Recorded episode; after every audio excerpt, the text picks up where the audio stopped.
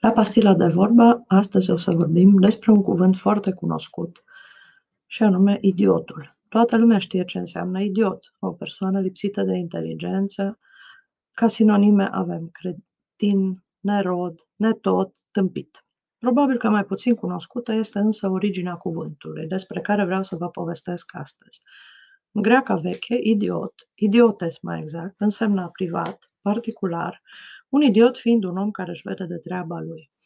Lucrurile s-au schimbat puțin când, în urmă cu 2500 de ani, atenienii au inventat democrația și idiotes a devenit opusul lui polites, cetățeanul, persoana implicată în treburile cetății. Idiotul devenise deci unul care nu era interesat de binele comun. De aici și mesajul pe care vechii greci l-au trimis chipurile urmașilor lor, anume că trebuie să se implice în binele comun, reprezentat după unii de politică, în caz contrar neavând dreptul la nicio pretenție.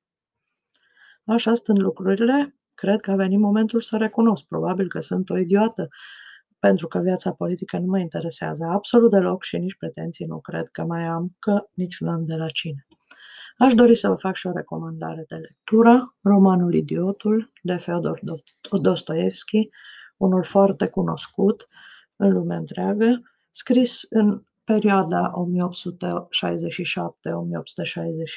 și publicat pentru prima dată în revista Ruski Vestnik din Sankt Petersburg, în foileton, în 1868-1869.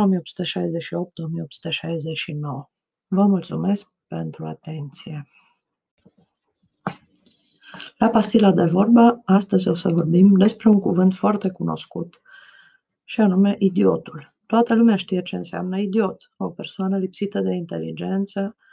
Ca sinonime avem cretin, nerod, netot, tâmpit. Probabil că mai puțin cunoscută este însă originea cuvântului, despre care vreau să vă povestesc astăzi. În greaca veche, idiot, idiotes mai exact, însemna privat, particular, un idiot fiind un om care își vede de treaba lui. Lucrurile s-au schimbat puțin când, în urmă cu 2500 de ani, atenienii au inventat democrația și idiotes a devenit opusul lui polites, cetățeanul, persoana implicată în treburile cetății. Idiotul devenise deci unul care nu era interesat de binele comun. De aici și mesajul pe care vechii greci l-au trimis chipurile urmașilor lor, anume că trebuie să se implice în binele comun, reprezentat după unii de politică, în caz contrar neavând dreptul la nicio pretenție. Așa stând lucrurile, cred că a venit momentul să recunosc, probabil că sunt o idiotă, pentru că viața politică nu mă interesează absolut deloc și nici pretenții nu cred că mai am, că nici nu am de la cine. Aș dori să vă fac și o recomandare de lectură, romanul Idiotul de Feodor Dostoevski, unul foarte cunoscut în lumea întreagă, scris în perioada 1867-1868 și publicat pentru prima dată în revista Ruski Vestnik din Sankt Petersburg, în foileton, în 1868-1869. Vă mulțumesc pentru atenție! Thank